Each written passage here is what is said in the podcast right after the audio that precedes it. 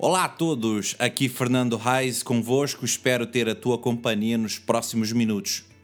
Sim, esse meu nome é alemão.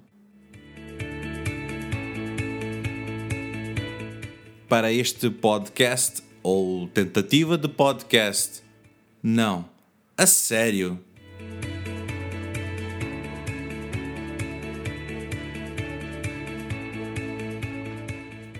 Hoje, 14 de novembro, vou falar um pouco mais sobre a minha história. Até já!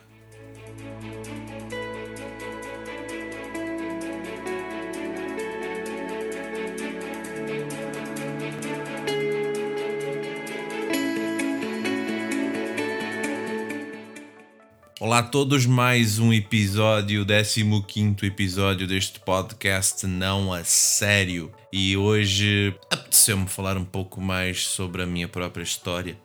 Se vocês perceberem, nos episódios no início deste podcast, no início eu comecei por partilhar um pouco a minha história. Ok, tem muitos detalhes ainda que não disse, ou era muita coisa para se falar, senão a gente ia ficar muito tempo.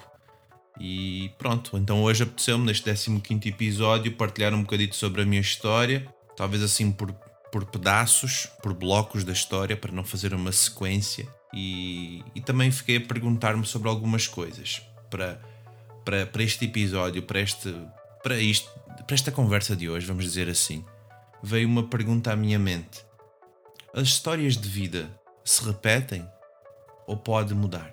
Mas no sentido se a história que eu tive do, de, no sentido familiar do meu avô, do meu bisavô, do meu pai, se eu torno a repetir essa história. Sejam coisas positivas ou coisas negativas, no sentido de coisas más e tal. Por exemplo, uh, só um exemplo. Ah, na minha família tinha gente que tinha problemas com álcool, por exemplo. Então o meu avô tinha, o meu pai tinha, eu também vou ter. Nesse sentido, será que a história se repete ou não?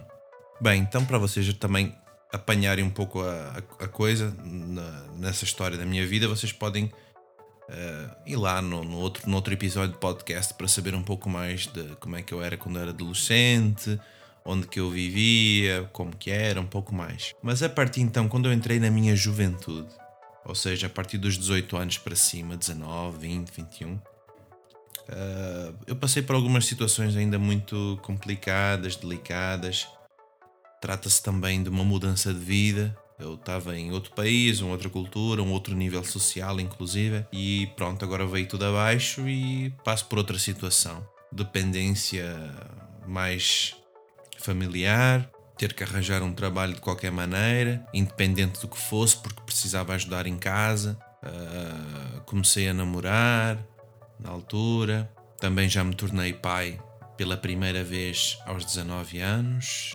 Uh, que não estava à espera, aquela coisa toda. Naquele momento não foi, foi um choque também, não é para mim. Pronto, isso mexeu muito comigo durante muito tempo. Uh, passei por algumas situações também complicadas a nível uh, familiar, com, com a avó, um pouco com os irmãos, com a mãe. Já não tinha assim um, um excelente relacionamento. Era cada um por si, mais ou menos e assim, e, e pronto. Mas no fundo, no fundo, aquela coisa, a gente todos a gente se ama, mas não, não é muito visível, aí é cada um por si, pronto. E durante esse tempo todo, a partir dos meus 18 principalmente, meus 18 não, diria dos meus 17 até, até, até os dias de hoje, pronto. Eu nunca tive uma presença muito mais presente, uma presença muito mais presente, percebem?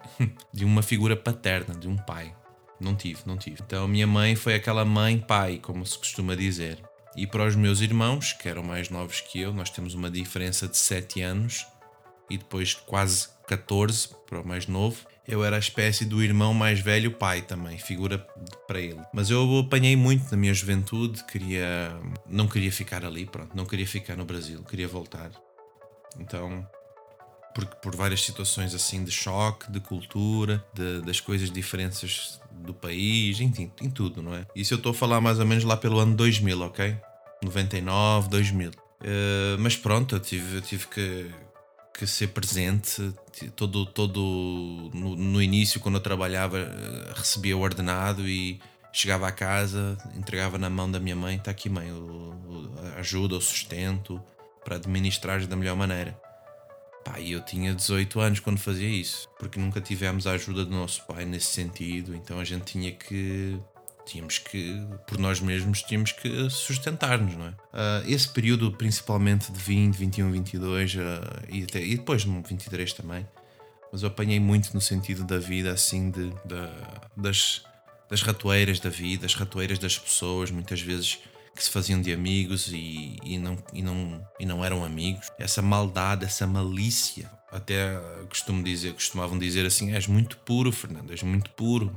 Bem, não sei, de qualquer maneira era, um outro choque, foi um choque de realidades também. Mas pronto, continuei no trabalho, depois, graças a Deus, também consegui entrar no, na área de bancos, na área, na área bancária, não é? Consegui adquirir uma boa experiência nesse sentido comecei a estudar também, continuei com esforço e tal. E pronto, as coisas foram indo e até que um dia um vizinho lá do, do apartamento onde a gente morava, eh, que era, tinha assim um espaço ao ar livre, eu ficava lá fora a tocar uma viola e tentar, não é? Na, na altura, tentar. E passava um vizinho e, olha, tens uma viola, olha, mas eu eu também tenho lá, e o vizinho era muito mais velho que eu, acho que tinha uns 20 anos a mais do que eu. Era um senhor já, mas muito simpático. Olha, eu moro ali no outro bloco, no outro apartamento. Um dia, se quiseres ir lá, bate lá, a gente conversa e tal. Muito simpático, eu nem conhecia muito. Eu disse, ok, fixe, obrigado, pá. E um dia lá fui eu bater, olha, sou eu ali e tal. Ah, sim, entra aí, por acaso, vamos tomar um cafezinho, pá. E assim começou um assunto de uma viola e tal, que na verdade ele era, ele era um senhor cristão e, e viu-me ali um dia a tocar ou tentar tocar uma viola fora do apartamento e como era um pouco ao ar livre ele estava aí para a casa dele e disse bom dia, bom dia e começou a conversa assim, informalmente e um dia fui lá, outro dia falei, ah, vem outro dia também para a gente conversar mais e assim foi indo, pá, e eu e através de, desse senhor, eu acabei indo um dia à igreja que ele fazia parte. Isso foi mais ou menos lá por 2004, 2003, 2004, mais ou menos, salvo erro. E comecei assim a minha jornada no meio de igrejas, vamos dizer assim. A minha jornada espiritual, eu diria, não sei. Comecei assim a minha jornada espiritual. Bem informalmente, ali fora, tocar uma viola e o homem passa e assim.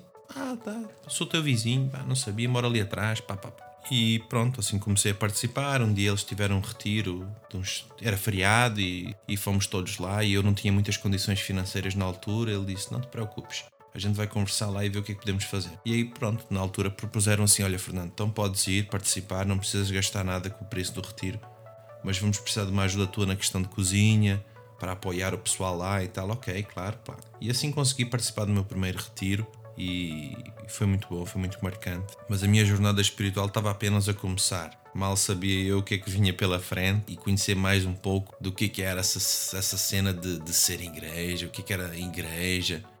Porque até então, na minha altura, tinha só essa visão, essa ideia de uma igreja no sentido católico, pela tradição familiar, pelo que a gente vinha a viver. E eu tinha participado, quando era adolescente, de, de, de batismo na igreja católica, de crisma também, assim, participava um pouco o pessoal da Igreja Católica quando era mais adolescente, e então tinha essa ideia um pouco assim de igreja. Mas assim começou um pouco a minha jornada espiritual, e isso eu já tinha já meus 23 anos, sim, mais ou menos uns 23 anos. E começaram algumas mudanças na minha vida, e eu comecei assim a ser um pouco mais diferente. E a minha mãe, na altura, os meus irmãos não, não, não se opuseram, não tinham nada contra isso, mas ficava aquela questão também, e vamos ver o que é que vai acontecer agora. É? E assim a gente foi indo, vivendo, sobrevivendo, diria, talvez, sendo o filho mais velho, jovem, mas que ajudava nas questões de casa, ajudava a trazer um pouco de sustento. E depois também, o meu namoro depois terminou, quando eu, quando eu fui pai aos 19 anos. E aí fiquei um bom tempo sem ninguém, até depois, mais tarde, mais tarde, que eu só encontrei a Heloísa, a minha atual esposa, mas isso fica para uma outra, um outro momento, ok? Então, sim, vou indo para o fim agora, encerrando. Uh, as histórias podem se repetir, sim, só que a gente tem, tem que ter essa noção de que porque foi sempre assim, então vai, ter, vai ser sempre assim também na minha vida, dos meus filhos, pá, não é nada disso, ok?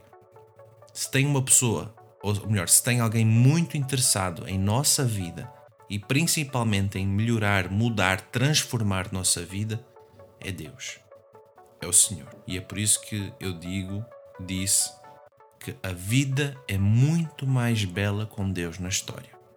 Então, obrigado pela participação de vocês, podem comentar, fazer o que vocês quiserem, uh, partilharem, ok? Muito obrigado mesmo e nos vemos no próximo episódio.